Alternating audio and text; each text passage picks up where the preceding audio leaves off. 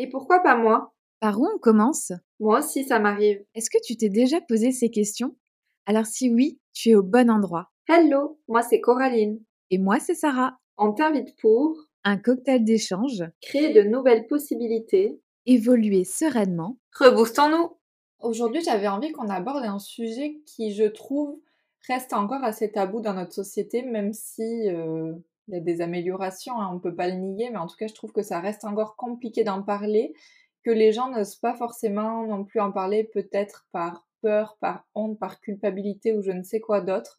Euh, et pourtant, je pense que c'est important un petit peu de ben, d'ouvrir la parole, d'ouvrir la voix sur ce sujet-là. Et ce sujet, c'est celui de, du traumatisme, des traumatismes et des conséquences aussi euh, d'un traumatisme qui a été vécu euh, petit ou grand, peu importe à quel moment de notre vie. Je sais que Sarah, toi, c'est des choses par lesquelles tu es passée, sur des choses qui ont été assez importantes et je trouve que c'est intéressant peut-être que tu puisses nous partager ton expérience, en tout cas ce que tu as envie de nous en dire et qui pourrait peut-être aider plein de personnes aujourd'hui. Ouais, bah écoute, merci de me proposer de libérer la parole à ce sujet parce qu'effectivement, je pense qu'on mmh, est nombreux, beaucoup plus qu'on ne le pense, à avoir des traumatismes, que ce soit des traumatismes liés à un événement ou des traumatismes à peu importe quand ça a pu arriver dans, dans notre vie. Il y a des traumatismes d'enfance, des traumatismes d'adultes.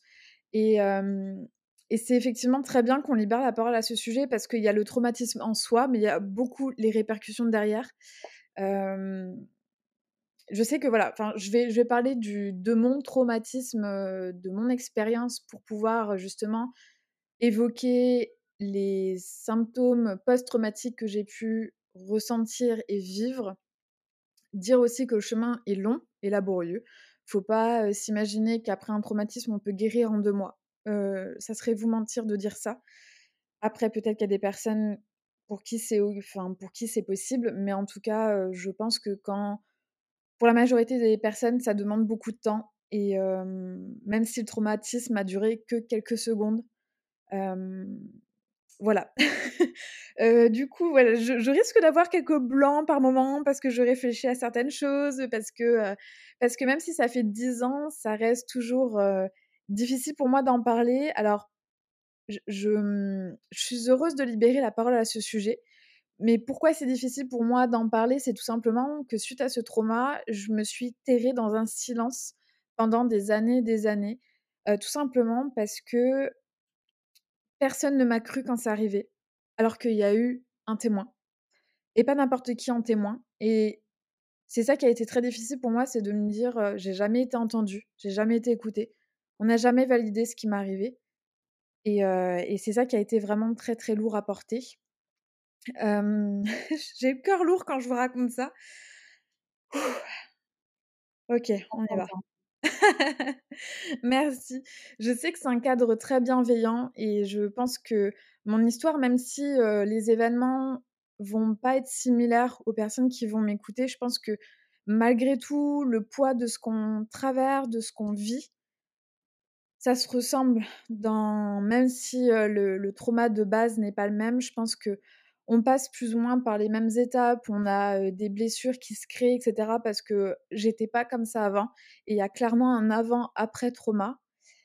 Et il y a toute une reconstruction à faire. Et donc, je pense que c'est vraiment important de se faire accompagner parce que c'est grâce à un accompagnement psychologique que j'ai pu libérer la parole, que j'ai pu aussi de nouveau me dire que j'ai été forte, parce que pendant très longtemps, j'ai cru que j'avais été faible, et c'était très difficile aussi pour moi. Et, certaines personnes, quand je vais vous raconter l'histoire, on peut penser que je sois faible parce que je n'ai pas réagi sur le moment. Mais en fait, ça a été une forme de force aussi. Des fois, de ne pas réagir, c'est une forme de force. Et ça, je tenais vraiment à le dire parce que je, je pense que beaucoup de personnes se disent Ouais, mais j'ai pas réagi, du coup, je suis faible. Non, ça n'a rien à voir. Ça n'a rien à voir parce que quand on vit un traumatisme sur le moment, on est, on est comme hors de notre corps, hors de contrôle. Je sais que, que justement Natacha Calestrémé a expliqué ça dans un de ses bouquins et j'arrive jamais à retenir le terme, mais il y a, y a ce moment où clairement quand le trauma nous arrive, ben, on est figé. On est figé, on n'arrive rien dire, rien faire. parce qu'on est tellement surpris par ce qui se passe, parce que souvent on s'y attend pas. Est-ce que c'est pas l'état de sidération? Oui, je crois que c'est ça, ouais. Merci, merci de l'avoir précisé pour les personnes qui nous écoutent. Et donc pour revenir un petit peu sur l'événement, c'est arrivé il y a à peu près, l'année de mes 20 ans, je crois. Ouais. Donc bah, je sortais de l'adolescence, j'étais en en préadulte. Moi, j'aime bien appeler ça préadulte. Parce que pour moi, c'est plus vers 30 ans que enfin, à mon sens, c'est ma vérité, bien entendu, mais je trouve, je me sens plus adulte à 30 ans qu'à 20 ans. Heu et donc voilà, j'étais, tranquillement chez moi, j'étais rentrée du lycée. Alors je dis lycée, mais j'étais en études supérieures. J'ai fait mon BTS dans mon lycée. Donc voilà, si c'est juste pour situer parce que quand je vais dire lycée, j'avais, heu, j'avais 20 ans. Donc voilà, j'étais rentrée, du lycée, j'étais en train de faire mes devoirs tranquillement, il y avait personne chez moi parce que ma mère et son copain étaient absents, parce que voilà, ils ont fait leur sortie, j'en savais rien. Bref, je je bosse tranquillement. Ils rentrent dans l'appartement, ils ils rentrent et là, en en à peine quelques secondes, le copain de ma mère commence à s'énerver, mais vraiment il part en furie. «Oui, c'est quoi ça?» puis il commence à s'énerver, nanani, nanana, mais très fort, il parle très, très fort pour que j'entende que visiblement le souci me concerne, alors que je savais même pas ce qu'il en était et donc je ne supporte vraiment pas quand quelqu'un, te fait comprendre que c'est toi le problème, il le dit pas clairement, il voilà. Donc je me suis levée, je suis sortie de ma chambre, je suis allée voir qu'est-ce qui se passait et j'arrive, relativement assez calmement dans le couloir et je dis: «Mais bah, qu'est-ce qui se passe? Pourquoi tu t'énerves et pourquoi tu cries mon nom, en fait?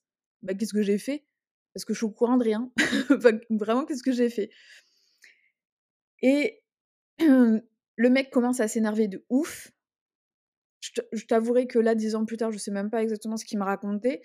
Je sais juste que, de ce que j'ai compris, il s'est énervé parce que chez ma mère, j'avais un chat. Le chat a vomi dans leur chambre et quand il est rentré dans la chambre, il a marché dans le vomi, il s'est énervé.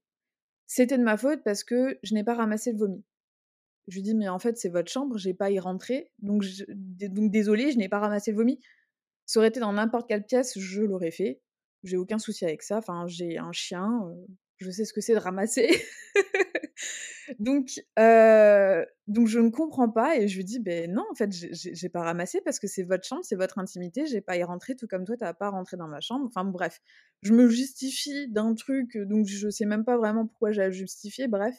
Le mec continue à s'énerver, continue à s'emporter et là, il commence à me pointer du doigt, mais genre à mettre son doigt, à menacer, mais à quelques centimètres de von de mon visage parce que je me tenais à peu près, heu, je sais pas, 1 mètre de lui. Et heu et ça, 2e truc que je supporte pas, c'est que tu me menaces juste devant moi et juste devant devant mon visage. Donc heu, je dis: «Par contre, heu, tu as pas à me menacer». La phrase typique d'un enfant qui a un beau-parent: «Tu es qui? Pour qui tu te prends? Tu es pas mon père, tu es personne pour me parler comme ça» et bam et j'ai commencé à hausser la voix parce que lui ne descendait pas, ne décolérait pas et en plus, il était passé aux menaces. Donc du coup, j'attaque. J'attaque en disant: «Tu as pas à me pointer du doigt», enfin bref et vu que vu que comment dire? Vu que je l'ai un peu bousculé, un peu attaqué et il avait pas l'habitude qu'une femme lui tienne tête il supporte pas ça. Bah tiens, on parle de ça, mon chien est en train de vomir. C'est assez étrange. Les coïncidences quand même sont assez particulières. Bon. Donc je je disais, je reprends j'en étais après cette péripétie.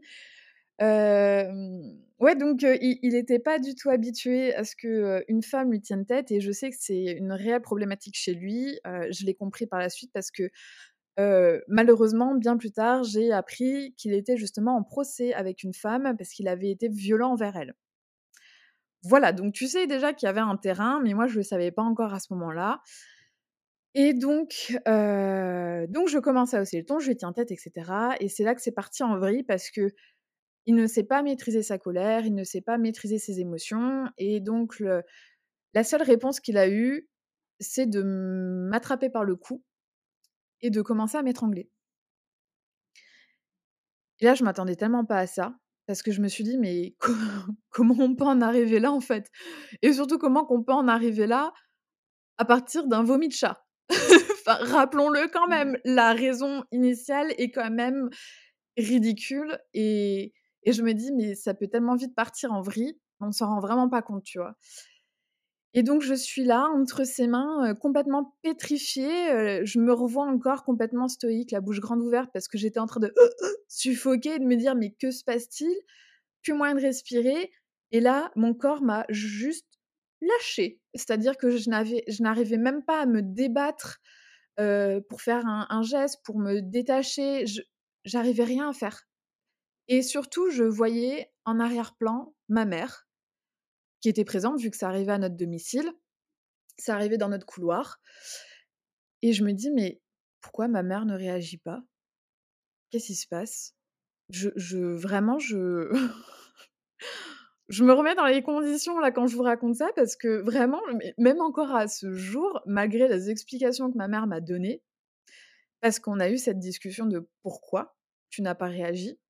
Plusieurs années plus tard, bien entendu, hein, parce que je vous rappelle que je n'ai rien dit pendant de nombreuses années. Mais sincèrement, j'ai pas compris. J'ai pas j'ai pas j'ai pas je comprenais pas. Je comprenais pas pourquoi il s'était énervé pour ça, pourquoi il était en train de m'étrangler, pourquoi ma mère derrière ne faisait rien, pourquoi mon corps ne répondait plus, pourquoi j'arrivais rien dire, rien faire. Ça a été traumatisant de me sentir mais seule, mais tellement seule et à l'abandon même par mon propre corps. Ça a été violent, violent du bon, bah, je sais je saurais pas vous dire combien de temps ça a duré très sincèrement, heu, je sais pas si ça a duré quelques secondes. Je pense pas que ça a duré quelques minutes parce que c'est des événements qui qui durent pas si longtemps que ça entre guillemets. Ça n'enlève pas le le trauma, hein, bien entendu. Bref, il finit par lâcher. Je me retrouve dégagée. Premier réflexe que j'ai, c'est que je je suis partie dans ma chambre, en fait. Et et après coup, je me dis, heu, bah, je sais pas, il aurait pu faire du mal à ma mère, il aurait pu la tabasser, aller prendre un couteau dans la cuisine, la tuer et venir me tuer par la suite. Enfin, je me dis: «Mais c'est comme ça que ça peut tellement vite partir en couille, quoi». Enfin, c'est c'est hallucinant et et j'étais tellement sous le choc et je me dis: «Non mais c'est pas possible, je suis vraiment je suis en train d'inventer, je suis en train je suis dans un rêve» et alors du coup, c'est pour ça que je suis partie dans ma chambre parce que je me suis dit: «Attends, faut que je fasse le point, le point avec moi-même, le point et qu'est-ce qui se passe?» mais vraiment, c'était ça en boucle. Qu'est-ce qui se passe? Et j'entends au loin ma mère, s'enfermer dans la chambre avec lui, en train ils étaient en train de s'engueuler. Je savais pas trop ce qu'ils se racontaient, mais bon bref, ils se gueulaient dessus. Quelques minutes plus tard, j'entends la porte qui claque, donc je suppose qu'il est parti. J'entends quelqu'un arriver dans le couloir, c'est ma mère qui arrive dans ma chambre et elle me dit, «Ne t'inquiète pas, ça va aller, il est parti». Et encore une fois, j'entends cette phrase et je comprends toujours pas. Je comprends pas comment ça a pu arriver, comment qu'elle n'a pas réagi et comment on peut me dire: «Ne t'inquiète pas, ça va aller». Cette phrase, elle est restée gravée en moi et elle l'est toujours et je pense qu'elle le sera toujours. À quel moment ce genre de choses arrive? On ne fait rien on dit: «T'inquiète pas, ça va aller». Enfin vraiment, je 10 ans plus tard, je je je suis encore sur le sur les fesses de ça. Je me dis: «C'est assez dingue». Et hem et un petit peu pour vous expliquer pourquoi j'ai rien dit pendant toutes ces années. Heu, déjà, c'est parce que, heu, bah, le lendemain, je suis allée à l'école. En fait, j'ai fait comme si de rien n'était, parce qu'on m'avait dit: «T'inquiète pas, ça va aller». Alors du coup, le soir, j'ai plus ou moins mangé, je pense. Je me souviens plus trop, mais je pense que j'ai dû aller à table, parce que le repas était prêt. Je suis allée à l'école le lendemain, le réveil a sonné, je me suis préparée, j'ai pris mon sac.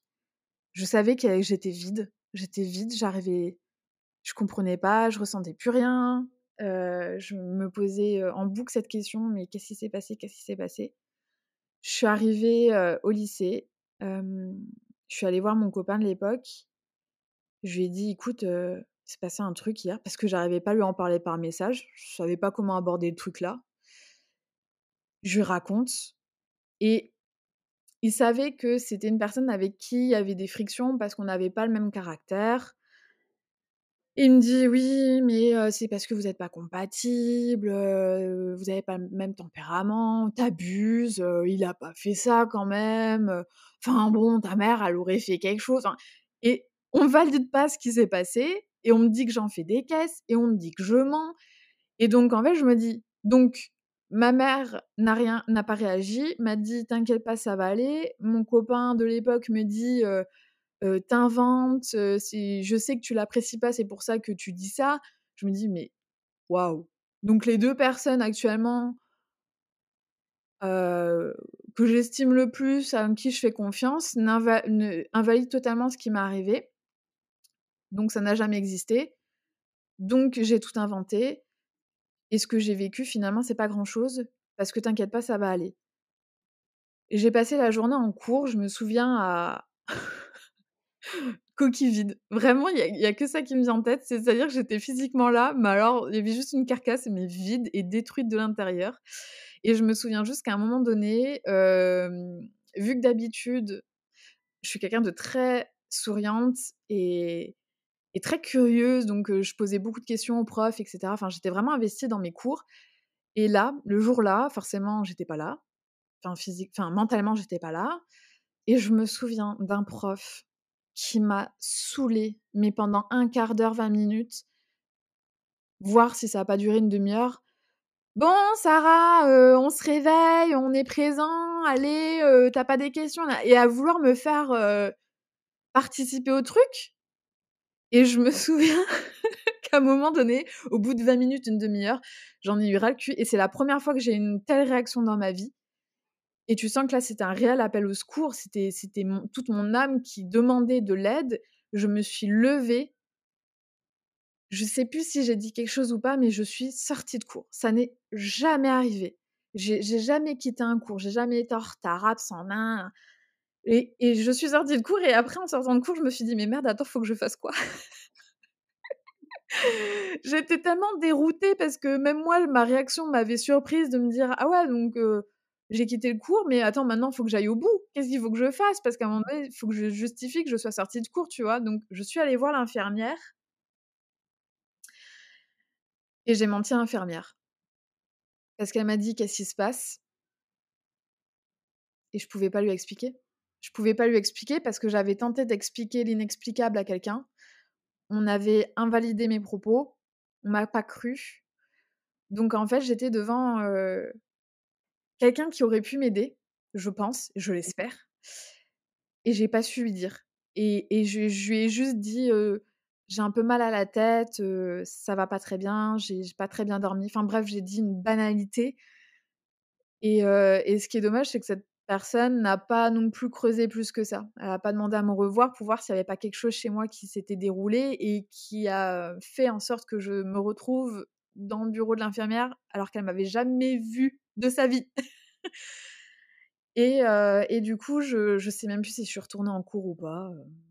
Enfin, j'ai dû aller rechercher mes affaires et j'ai subi le restant de la journée. Et puis j'ai un peu subi les années qui ont suivi.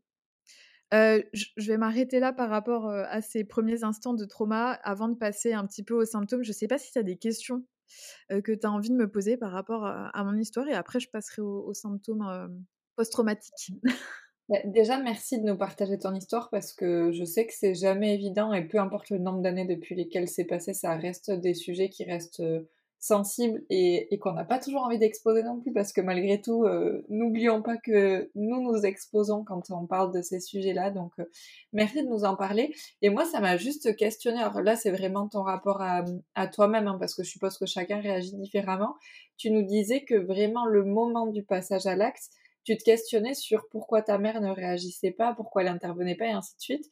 Et je me disais, est-ce que tu te questionnes réellement sur le moment ou est-ce que tu te questionnes après? Parce qu'est-ce que sur le moment, tu es dans la peur pour ta vie? Est-ce que tu as eu peur pour ta vie à toi?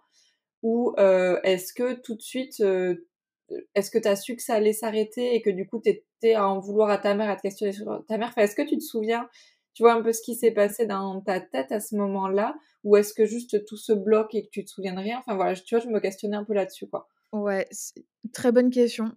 Très, très bonne question et je pense vraiment que ça dépend des gens et et pour ma part, j'ai l'impression que c'est comme si j'avais l'événement en double et en parallèle. Mmh. C'est-à-dire que c'était peut-être une dissociation, Oui, je pense. je pense. Je pense que j'ai vécu littéralement une dissociation pour me protéger parce que j'ai ces 2 ressentis en moi. Le premier où c'est le néant, il se passe rien. Genre vraiment dans ma tête, il se passe rien, dans mon corps, il se passe rien, je vois la scène mais voilà. Et puis, à côté de ça, une autre version de moi qui se pose absolument toutes les questions, que qui sont justes de se poser, bah, typiquement, ouais, bah, est-ce que ça va s'arrêter? Est-ce que je vais succomber? Est-ce que, est-ce que j'ai encore de l'air dans les poumons? Et pourquoi ma mère, elle réagit pas derrière? Pourquoi elle est là, elle regarde la scène? Pourquoi elle est pas en train de le je sais pas, de le frapper, de l'assommer avec quelque chose? D'appeler les flics, tout simplement? Pourquoi Mmh. elle appelle pas? Pourquoi elle appelle pas? Et et lui et puis en fait, je me souviens que je je sais même plus te dire si j'ai regardé ses yeux à lui ou ma mère, dans quel ordre. Je sais pas si j'ai d'abord regardé ma mère, genre, «S'il te plaît maman, réagis» ou si je l'ai regardé lui et j'ai vu mais j'ai jamais vu des des yeux pareils. Toute la colère du monde dans un regard, ça fout les pétoches de malade. Un regard noir, sombre et et je voyais toutes les mauvaises intentions qui pouvaient lui traverser l'esprit et j'étais juste en train de me dire: «Lâche, Mmh lâche prise parce que un regard pareil, ça veut tout dire et que de toute façon, tu peux avoir foi qu'en la vie. C'est peut-être ton moment et c'est peut-être pas ton moment» et en fait, je me souviens juste avoir je laissé le truc se passer et de me dire: «Si ça doit s'arrêter, ça s'arrêtera et si ça doit continuer, ça continuera» et puis, heu Et puis de toute façon, j'étais pas maître. J'étais pas maître de la situation mh. parce que encore une fois, il y a plus rien qui répondait, que ce soit dans mon mental ou dans mon corps. Enfin, j'étais juste en train de me dire, «Ouais, qu'est-ce qui se passe? Pourquoi on en est là? Pourquoi moi?» enfin, vraiment toutes les questions, je pense que tout le monde se pose. Pourquoi moi? Mmh. Pourquoi moi? Pourquoi maintenant? Pourquoi ça? Pourquoi cette personne? Pourquoi l'autre personne ne réagit pas? Pourquoi ici? Enfin bon, ouais, Mmh. je je pense vraiment, en fait, je je m'étais jamais rendu compte parce que peut-être que j'avais pas aussi conscience de ce phénomène de dissociation. Je pense qu'à l'époque, je ne le savais pas, c'est sûr, c'est évident. Je ne connaissais pas ce phénomène et maintenant qu'on en parle, je pense ne pas me tromper en disant qu'effectivement, j'ai eu une dissociation pour, me protéger, pour qu'il y ait une partie qui analyse et une partie qui vit le truc, Mmh. dans le néant le plus le le plus total. Ouais, ouais, de toute façon, à partir du moment où il y a traumatisme, dans 90% si ce n'est plus des cas, il y a dissociation parce que notre corps cherche avant tout à nous protéger, même si des Mmh. fois c'est difficile à l'entendre et donc quoi qu'il se passe, il fera tout pour nous protéger et faire en sorte que, ce soit le moins violent possible, toujours dans l'idée que ça restera violent, mais en tout cas, il essaye de de bloquer au maximum et d'ailleurs, là, on n'en parle pas dans cet épisode, mais il y a aussi des personnes qui vivent ce qu'on appelle des amnésies traumatiques justement suite à ça, Mmh. parce que, heu, le le cerveau a besoin de de se protéger, de protéger la personne. Ça serait beaucoup trop violent pour elle de se souvenir, par exemple, de ce qui s'est passé ou quoi, donc heu, je trouve ça hyper intéressant et ce que je trouve aussi fabuleux, c'est, heu, la foi en la vie, en quelque chose que tu arrives à garder dans un moment aussi extrême, tu vois? Enfin, je je trouve que c'est, heu, il y a un côté où c'est admirable et il y a peut-être un côté où en même temps tu te raccroches à ce que tu peux te raccrocher. Enfin, voilà, je je sais pas exactement ce qui se passe à ce moment-là, mais en tout cas, je trouve ça hyper intéressant, heu, ce ce «lâcher prise» entre guillemets, en tout cas Mmh dans la mh. mesure de ce qui est possible et et cet effet de se dire: «Bon, ben voilà, je je me raccroche à ça et de toute façon, j'ai pas la responsabilité donc il se passera ce qui doit se passer, quoi». Ouais, c'est ça. Bah, merci pour ton partage et du coup, heu, moi, ce qui m'intéresse aussi de savoir et je pense que ce qui est important aussi à mettre en lumière, c'est qu'est-ce qui se passe après? Heu, Mmh. alors après tu nous as parlé un petit peu des jours qui ont suivi, mais aussi qu'est-ce qui se passe dans les semaines, les mois qui suivent, les années qui suivent? Qu'est-ce que ça déclenche? Est-ce que ça déclenche des choses, des peurs, des blocages? J'en sais rien, tu vois? Qu'est-ce qui se passe finalement après un traumatisme? Ouais, alors, heu, bah, des encore une fois, je tiens à préciser, ça dépend des personnes, ça dépend de ce qui nous arrive, des personnes, du contexte et cetera. Moi, je suis restée, heu, dans un univers très malsain, très toxique, tout simplement parce que ma mère est restée avec cet homme-là plusieurs années après ce qui s'est passé. Malgré qu'elle était témoin de ce qui s'est passé, malgré qu'elle a vu que son seul enfant était empris dans les mains d'un homme qui était, son compagnon de l'époque, elle a fait le choix conscient de rester avec lui. Donc c'est très, très difficile. Moi, ça m'a apporté des, bah, traumas supplémentaires parce que non seulement, c'est une personne que je connais, ça arrivait à mon domicile, ça arrivait devant témoin et donc heu je peux pas dire qu'il y a un pire que pire, enfin, je veux pas me comparer à quelqu'un et cetera, mais c'est très difficile. Enfin, souvent on entend: «Il y avait pas de témoin» et c'est difficile. Mais quand il y a témoin et que le témoin ne t'aide pas et ne dit pas non plus ce qui s'est passé c'est très douloureux. C'est très douloureux, d'autant plus que c'est ma mère. C'est pas Mmh. n'importe qui. C'est pas un inconnu qui m'a croisée dans la rue et qui a pas osé porter sa voix pour, heu, dire que cette personne m'a agressée. Cette personne, c'est ma mère. Donc c'était vraiment très difficile. Ça a brisé, le lien, maternel. Parce que le rôle d'une mère, à mon sens, c'est ma définition normalement, pour moi, une maman doit protéger son enfant, coûte que coûte. A un a quelqu'un de violent, il faut le l'extraire de de l'environnement et il faut au revoir, quoi. Ça n'a pas été le cas. Ma mère n'a pas su me protéger sur le moment et ne m'a pas protégée dans les années qui ont suivi, vu qu'elle était toujours avec cet homme. Alors, heu, je me souviens de son discours de: «Ne t'inquiète pas, il remettra plus les pieds à la maison quand tu es là». Donc cette personne est revenue au domicile. Cette personne était encore dans la vie de ma mère, donc encore dans ma vie. Parce que durant les repas de famille, c'était, heu: «Bah, comment il va Richard? Ça fait longtemps qu'on l'a pas vu». Puis moi, je disais rien parce que ma mère était encore avec ce monsieur. Donc donc vraiment très, très lourd à porter et c'est ce qui a fait que je me suis vraiment j'ai continué à me terrer dans ce silence parce que, je voyais que toute ma toute ma famille appréciait ce charmant monsieur qui m'avait étranglée, heu, à mon domicile et donc c'est en fait, c'est très difficile d'être spectateur. Enfin, j'étais pendant des années, j'étais spectatrice de tout ça, de me dire: «Mais attends, heu, pourquoi tout le monde prend de ses nouvelles et au final personne prend des miennes?» mais en fait, parce que per personne n'est au courant, parce que ma mère n'a rien dit, parce que je n'ai rien dit. Et donc je me suis terrée là-dedans pendant je sais même pas combien d'années, hem et je me enfin, je sais qu'à un moment donné, j'en ai quand même parlé à ma famille parce que je sais qu'un jour j'ai explosé. J'ai dit: «Maintenant ça suffit, s'il vous plaît, arrêtez de me poser des questions, de me demander comment va Richard parce que sachez que Richard, il m'a étranglée à mon domicile» et en fait, c'est horrible parce que on t'apprend pas à gérer un trauma, on t'apprend pas à en parler non plus. Mmh. Donc quand j'ai libéré la parole, ça a été, je pense, un peu catastrophique dans le sens où, j'ai dit j'ai fait ce que je pouvais. Voilà, tout ce que je retiens, je je regrette pas ce que j'ai pu dire ou comment j'ai pu le dire, je retiens juste que j'ai fait vraiment ce que j'ai pu avec ce que je pouvais au moment à l'instant T. Mmh. Et je pense que ça a été très compliqué, enfin je je pense que ça a été, vraiment, comment dire?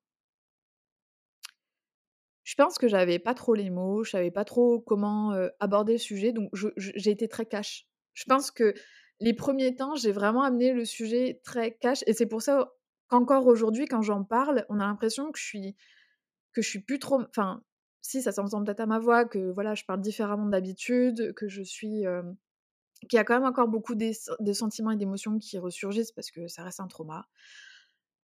Mais c'est vrai qu'il y a des moments, je pense que j'en ai parlé et j'étais tellement distante et froide que des personnes ont pu, encore une fois, ne pas valider mes propos. Parce que j'en parle avec détachement. Mais parce que c'était ma manière aussi de me protéger Et c'est ça qui est horrible, c'est que souvent les victimes vont parler de ce qu'elles ont vécu avec un certain détachement parce qu'il y a eu dissociation et parce que c'est sûrement la partie dissociée qui est en train de communiquer sur le trauma et qu'elle en parle de manière très factuelle. «Ah bah, j'ai Mmh. été étranglée». «Ah, vous étiez pas au courant?» «Bah, pourtant, ouais, j'ai été étranglée par un homme», bah, c'est le copain de maman d'ailleurs, c'est pour ça que quand vous posez des questions et en fait, je pense que j'ai été très froide, très distante, très, très directe, quoi. «Il m'a étranglée». Mmh. Ah! Et puis, bah, pareil, on n'apprend pas aux gens à, gérer ce genre de choses quand tu te prends le truc en pleine figure. Donc j'ai jamais, j'en ai jamais voulu à mon entourage, leur réaction parce que j'imagine que ça a pas dû être facile non plus pour eux d'apprendre ça et de juste pas savoir quoi dire et ce qui est aussi, entendable. À un moment donné, on peut pas non plus avoir le mot à tout, pour tout, pour tout le monde. Donc bon, bref et là où j'ai fini, alors non, je vais continuer dans les post-trauma. Donc du coup, voilà, déjà en post-trauma, je vais dire que déjà moi je me suis, enterrée dans un silence, mais j'ai tout enfoui. J'ai pu parler de ça, j'en ai enfin voilà, j'en parlais plus, voilà, quand on me demandait un petit peu, ma vie. Tu sais, les des fois on te demande: «Ah mais qu'est-ce que tu as vécu dans ta vie?»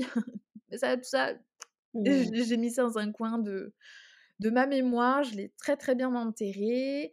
Par contre, tout ce qui est post-trauma, je me suis pris un tsunami de post-trauma. C'est-à-dire que depuis que c'est arrivé alors, je vais recontextualiser. Je n'avais pas peur du noir. J'avais un très bon sommeil réparateur. J'avais pas plus peur que ça de la violence, des excès de violence, voilà. Tout ça, ça va, je gérais, je maîtrisais. Et puis du coup, suite à ça, bah, déjà, par par où commencer? Je pense que le je sais pas si je peux dire qu'il y a une chronologie, mais je pense que déjà, les gens qui sont violents, qui basculent dans la violence assez rapidement et assez dans l'extrême, bah, ça, je peux plus le supporter. Donc par exemple, Mmh. typiquement, tout ce qui est manifestation, tu me verras jamais là-bas. C'est pas parce que je suis contre les idées ou quoi que ce soit, c'est juste que je ne peux pas. Je ne peux pas être dans un environnement où il peut éventuellement y avoir une personne qui, tout d'un coup, commence à s'énerver, alors que c'est et physiquement et verbalement. C'est-à-dire que si je suis Mmh. avec une personne qui commence à hausser le ton ou avoir une gestuelle de plus en plus rapide, de plus en plus violente, à taper du poing sur la table, je ne peux pas. J'ai vraiment, heu, c'est pas possible pour moi, heu et tout de suite, je vais demander à la personne, heu: «Calme-toi, détends-toi, il y a rien de drame, heu, enfin, il y a rien de dramatique, tape pas du poing sur la table, tu abîmes la table». En plus, c'est vrai. Donc voilà, j'ai vraiment peur des excès de violence qui sont spontanés aussi parce que, bon, des fois, il y a des gens, on tu les vois monter en colère, mais il y a des fois, ça passe du coq à l'âne. Donc j'ai ouais, vraiment peur de des gens violents physiquement et verbalement. Ensuite, je dirais que, bah, j'ai plus fait de nuit, réparatrice. J'ai toujours pas trop réglé ce problème-là d'ailleurs. Faudrait peut-être que à un moment donné enfin, je sais que je dors plus sereinement, Mmh. mais j'ai pas le même sommeil que j'avais à l'époque. Alors après, il y a peut-être d'autres facteurs. Il y a aussi le fait que voilà, on évolue, je vieillis, donc le sommeil est différent. Mais je sais que pendant des années, je faisais, des cauchemars, des terreurs nocturnes, je me réveillais avec, cette sensation de suffoquer. Je faisais, ouais, cauchemar sur cauchemar, donc en fait, je dormais quasiment plus, donc forcément ça te rend irritable et cetera. Enfin bref, tout le package. Donc vraiment, voilà, ces soucis au niveau du sommeil. La peur du noir. Je suis devenue terrifiée d'être seule. Alors bon, quand quand c'est chez moi, ça va à peu près, parce que Mmh. je me dis: «Il y a personne, ça va aller, tu peux aller jusqu'à la salle de bain sans lumière, t'inquiète pas». Mais il y a quand même toujours un un petit sursaut, tu vois? Par contre, quand je suis chez chez quelqu'un que où j'ai pas l'habitude d'aller, c'est pas possible, il me faut une lumière. Donc j'aurai toujours mon téléphone avec moi en lampe torche, j'allumerai les lumières, voilà. Donc maintenant tout ce qui est, maison hantée, train fantôme, c'est même plus possible, c'est inenvisageable. et alors ça, c'est c'est lié et ça s'est accentué par rapport à autre chose, la peur d'être suivie. La peur d'être suivie, la peur d'être attaquée de nouveau parce que je me suis dit en fait, c'est con, hein, mais vu qu'il n'est pas arrivé à ses fins, d'après le regard que moi j'ai perçu chez lui, je, pense vraiment qu'il voulait mettre fin à tout ça. Donc, je me suis toujours dit, il y a peut-être un sentiment de quelque chose qui n'est pas assouvi. il n'a pas été jusqu'au bout. Donc, vu qu'il sait où j'habite, pourquoi il il viendrait pas m'agresser de nouveau? Pourquoi il viendrait pas terminer le job Pourquoi, pourquoi il viendrait pas bah, bah, vouloir me, ne serait-ce que même me frapper pour me dire ne parle pas, porte pas plainte, parce que ça m'a traversé l'esprit. J'ai voulu porter plainte contre lui. En plus, j'avais une témoin. Sauf que le souci, c'est que ma mère, vu qu'elle est restée en couple avec lui, je n'osais pas faire ça à ma mère. Ah, ce sentiment de culpabilité qui en fait continue à te tuer, toi, petit feu de l'intérieur. Donc, ce sentiment d'insécurité, mais permanente, c'est-à-dire tout le temps la peur d'être suivie, la peur qu'il me retrouve, la peur qu'il m'agresse. Donc, c'est un petit peu aussi pour ça que ça a joué quant à mon, quant à mon déménagement prématuré. J'avais prévu de déménager un jour de chez ma mère, bien entendu, mais c'est arrivé un petit peu plus vite que prévu et je l'avais pas du tout organisé parce que tout d'un coup, je supportais juste plus. Je supportais plus d'être dans cet appartement où c'est arrivé, de vivre sous le même toit que ma mère qui est encore en couple avec cet homme. Bref, il y a eu un, truc et, j'ai décidé de partir littéralement du jour au lendemain. Je crois qu'en une semaine, j'avais pris mes valises et j'étais partie. J'avais trouvé un appartement et j'étais partie. Et même en ayant déménagé, j'étais toujours dans l'insécurité permanente. C'est-à-dire que même quand j'allais le matin récupérer ma voiture au garage souterrain, je me retournais tous les jours. J'arrivais dans le souterrain et à chaque fois, j'écoutais. Ok, il n'y a pas de bruit, donc il n'y a personne. Et quand je marchais le long du souterrain pour, pour aller jusqu'à ma voiture, je me retournais des fois entre trois et quatre fois, quoi. Donc très, très dur à vivre au quotidien parce que tu as tout le temps ce stress bah, post-traumatique, quoi qui se présente de différentes façons selon la personne et selon ce qui s'est passé. Et ce, problème de je, peux être suivie, ça s'est accentué parce qu'à l'époque, du coup, bah, j'ai fini par quitter le copain avec qui j'étais, qui lui-même m'a suivi dans la rue une fois. Parce qu'il avait peur que j'ai quelqu'un d'autre, enfin bon, bref, toutes les raisons post-structure. Et donc, en fait, vu que j'étais encore dans cette phase, enfin, c'était quand même assez proche de l'événement, peut-être dans les mois qui ont suivi, peut-être l'année en cours, je, ne sais plus. Mais ça faisait beaucoup. Parce que déjà, moi, j'avais peur d'être suivie par cet homme qui m'avait agressé à mon domicile. Et je me dis, mais même mon ex-copain, il est en train de me suivre pour mmh. savoir ce que je fais, où je vais, avec qui je suis. Donc en fait, c'est con, mais les tout petits trucs qui suivent l'événement, ça peut accentuer aussi le trauma et les syndromes post-traumatiques. Donc voilà, je crois que j'ai fait un petit peu le tour des, syndromes post-trauma. Alors après, il y en a d'autres, hein, typiquement bah, la peur que quelqu'un me chope de nouveau par le cou. Donc c'est-à-dire que même mes amis, bon, je n'avais pas 36 qui faisaient ça, mais à un moment donné, je sais que j'ai eu un, pote qui à un moment donné m'a a passé son bras autour de mon cou, tu sais, pour choper mmh amicalement, quoi. Mais ce geste-là n'avait plus cette signification amicale pour moi. Et donc, quand il m'a chopé par le cou, tout de suite, bam, rejet directement. J'ai tentative d'échappement, enfin d'échappement, ça fait bizarre, on dirait une voiture. Euh, mais direct, l'instinct de survie, euh, je me suis bousculée, j'ai repoussé ce pote et je lui dis mais qu'est-ce que tu fous? Et lui il me dit bah rien, je te chope par le cou quoi, enfin je sais pas, on va dans la direction là quoi. Et je dis mais par contre ça tu fais jamais avec moi quoi. Et le pauvre n'était pas au courant de ce qui s'était passé. Donc en fait, j'ai dû lui expliquer, me justifier. Et donc encore une fois, on parlait genre bah ouais, mais moi on m'a étranglé. ça sert un peu de nulle part. Et bon, toujours les schémas qui se répètent de j'en parle un peu, un peu comme je peux et c'est pas les meilleurs, la meilleure façon peut-être d'en parler ou peut-être que c'était la façon la plus juste à l'instant T, voilà. Mais voilà, pas mal de, de syndrome post-trauma et encore une fois, bah peut-être que vous allez vous reconnaître dans ce que je raconte et peut-être que vous aurez d'autres symptômes et syndromes et voilà.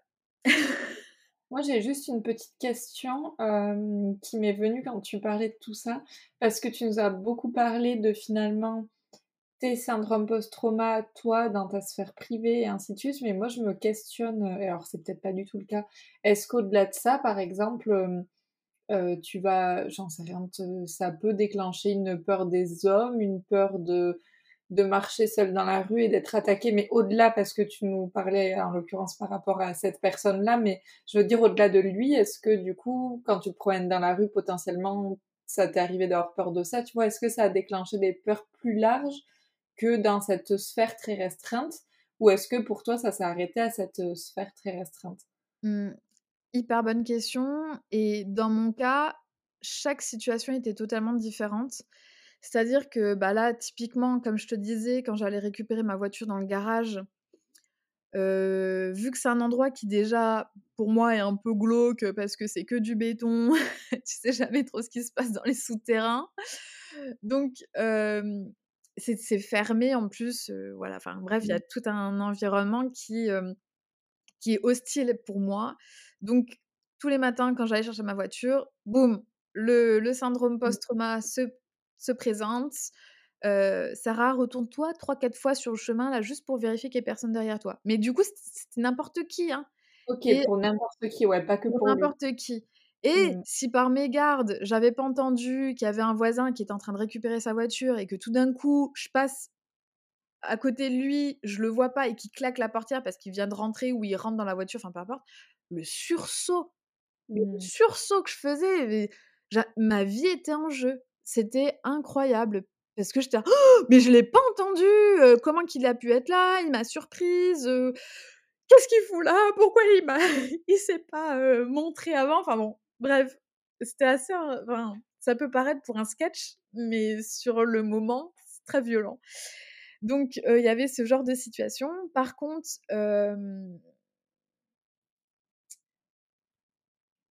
heu, quand je retournais au lycée, j'essaie de me remettre de me remémorer parce que la question, c'est vrai que je me la suis jamais posée. Heu, quand j'allais au lycée, j'avais toujours le même trajet. Donc heu, je pense que ça a pu arriver que je me retourne parce que j'entends du bruit, parce que j'entends qu'il y a quelqu'un derrière moi et juste pour vérifier si c'est pas lui. Quand Mmh. je m'apercevais que c'était pas lui, bon, OK, c'est pas lui. Mmh. Par contre, ce que je suis en train de me rappeler, c'est que sur le chemin pour aller au lycée, je passais dans des rues, résidentielles avec des maisons, avec leurs jardins, leurs clôtures et cetera et j'avais complètement oublié ça et de m'en rappeler, je me dis: «Waouh, le le trauma, quoi». À chaque jardin, je penchais la tête voir s'il y avait quelqu'un qui était caché ou pas. Mmh. Sur, toute une rue, bah, du coup, heu, je sais pas, heu, tu as des dizaines de maisons et j'avais cette vision en périphérie tout le temps. Du coup, j'ai vraiment développé ma vision ma vision périphérique parce que, heu, je regardais où j'allais, Mmh. mais surtout reste concentré sur les côtés. Est-ce qu'il y a pas quelqu'un, quelque chose qui va surgir, qui peut t'agresser? Toujours dans ce: «Il a pas fini ce qu'il voulait faire, est-ce qu'il va pas revenir?» tu vois? Et Mmh. vu qu'il savait où j'étais, où j'allais à l'école, est-ce qu'il est pas caché pour essayer de m'agresser en surprise? Donc heu et puis des fois aussi derrière les voitures. Les voitures qui étaient Mmh. garées tout le long. Est-ce qu'entre 2 voitures, il est pas caché là? Quand je rentre chez moi, avant la montée d'escalier, il y a un accès pour, un petit couloir qui mène, à l'escalier derrière pour les caves. Bah, pareil, à chaque fois que je rentrais chez moi, je me souviens marquer un silence, écouter s'il y a du bruit. Est-ce qu'il y a pas quelqu'un qui est à cet endroit-là? Est-ce que c'est pas lui qui veut m'agresser? Enfin et c'était ça, mais tout le temps. Par contre, quand j'allais me balader, en ville, par exemple, là, de toute façon, il y a trop de monde. Enfin, heureusement, j'ai pas j'ai pas généré de l'agoraphobie, heu, à tout de suite. C'est peut-être aussi parce que je suis retournée au lycée le lendemain, j'en sais rien. Peut-être qu'il y a de ça Mmh aussi, vu que j'ai gardé un rythme, genre par automatisme. Est-ce que ça m'a pas maintenue dans: «T'inquiète, au lycée, même s'il y a des gens, ça risque rien». Mmh. C'est justement, c'est une enceinte sécurisante. Le centre-ville, peut-être qu'en me disant: «Bah, justement, vu qu'il y a du monde» il y aura des témoins, on va forcément me sauver, je l'espère. enfin, du coup, je, je, me souviens, ouais, j'ai pas été euh, affectée dans ce genre de moment. Mais dès que ça touchait à, à ma sphère euh, euh, privée ou, ou, vraiment du quotidien, ouais, j'avais peur. Mmh. Ouais. Ok. Bah, merci pour tout ça, c'est hyper intéressant. Et euh, peut-être, euh, je me dis, pour clôturer, ce qui peut être chouette, c'est de Peut-être si tu peux nous partager quelques clés qui t'ont aidé à dépasser tout ça, partiellement, totalement, j'en sais rien, ça c'est toi qui nous diras euh, peut-être si tu as envie de préciser où est-ce que tu estimes que tu en as aujourd'hui, mais voilà, est-ce que il y a des personnes qui t'ont aidé, est-ce qu'il y a des outils, je sais pas exactement ce qui t'a aidé, voilà, mais Mmh. comment ça s'est passé pour toi? Alors, de moi-même, je pense que le seul outil que j'avais, c'était un instinct de survie. Mmh. J'ai voulu continuer à vivre. Donc déjà, je me suis pas laissée abattre, tu vois? J'aurais pu, j'aurais pu rester enfermée chez moi, à continuer à me dire: «Mais pourquoi moi? Pourquoi moi? Pourquoi moi?» et ne plus rien faire de ma vie parce que, heu, j'avais pas les réponses. J'ai continué ma vie et je voulais vivre, je voulais vivre, mais plus que tout et encore même plus par rapport à ça, tu vois? Donc déjà, je pense que mine de rien, ça reste un outil. L'envie, la volonté de se battre, d'être debout, de se lever, de suivre son quotidien, je pense que mine de rien, on n'en parle pas, mais vraiment, je pense que c'est un réel outil qui du coup te pousse à te lever. L'envie de faire quelque chose, l'envie de vivre, l'envie de voilà, l'envie. Ensuite, clairement la personne et l'outil qui m'a le plus aidée bah, c'est d'avoir démarré une, psychothérapie. Mmh. Alors, je vais pas rentrer dans les détails, mais en gros, je l'avais commencé pour autre chose Mmh. et finalement, heureusement que je suis allée voir cette psychologue parce que déjà la psychologue, elle était incroyable, j'ai tellement de gratitude, d'estime et de respect pour elle. Franchement, ça ça a été ma sauveuse. Ça a été ma sauveuse parce qu'elle m'a vraiment aidée et et elle a réussi à ouvrir, le coffre-fort parce que, bah, j'en avais pas parlé. Même durant les premières séances avec elle, j'en avais pas parlé et à un moment donné, elle a mis le doigt dessus et là, il y a tout qui a explosé. Mais en une fraction de Mmh. seconde, il y a tout qui a explosé et ce qui est génial et heu et j'ai pas fait exprès, enfin, c'était pas voulu vu que c'était pas cette raison pour laquelle j'avais été voir la psy, elle était spécialisée en EMDR et le EMDR, c'est une technique en psychothérapie qui va venir réparer le trauma, le surmonter, le transcender. Vous appelez ça comme vous voulez, mais en gros, ça va venir, heu, c'est un outil pour réparer les traumas. Et donc en quelques séances, et ben, heu, elle a réussi à me reprogrammer mon cerveau par rapport au trauma que j'ai vécu. Non, je n'étais pas, heu, en faiblesse.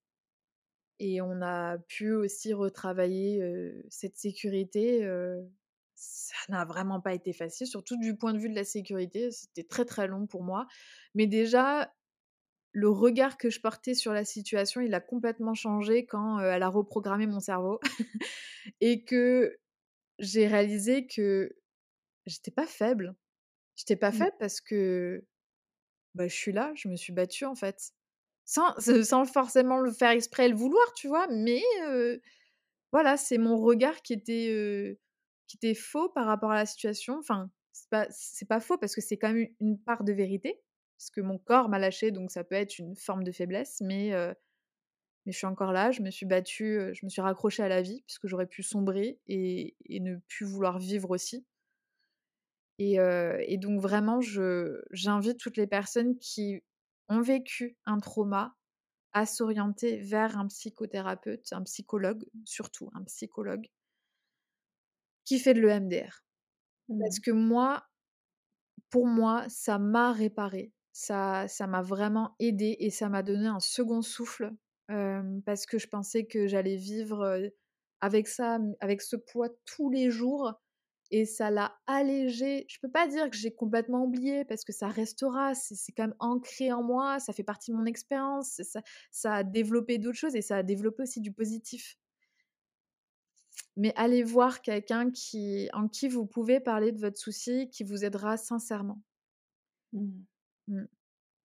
Merci pour tes mots, Sarah. Et heu, je vous invite également effectivement, si jamais vous avez vécu, heu, un trauma, si vous en vivez un, peu importe, à vous entourer surtout de personnes qui sauront vous comprendre ou au moins entendre, écouter, être bienveillant et reconnaître ce que vous avez vécu parce que c'est hyper important et que ce soit dans la sphère privée, dans la sphère, heu, thérapeutique ou peu importe, mais trouver la personne en tout cas qui vous convient, c'est hyper important et ne restez pas seul avec ça. Il y a plein de personnes à qui vous pouvez parler. Il y a même des associations selon le type de trauma et ainsi de suite. Donc, euh, c'est vraiment important. Euh, si vous avez envie de rebondir sur l'épisode, si vous avez envie d'échanger de quelque chose que vous avez vécu ou peu importe, on reste disponible aussi euh, sur notre Instagram, Instagram pardon, entre cops en privé pour échanger, en commentaire si vous le souhaitez également. N'hésitez pas à partager l'épisode aussi à quelqu'un que ça pourrait aider, peut-être qu'il a vécu ça aussi dans sa vie.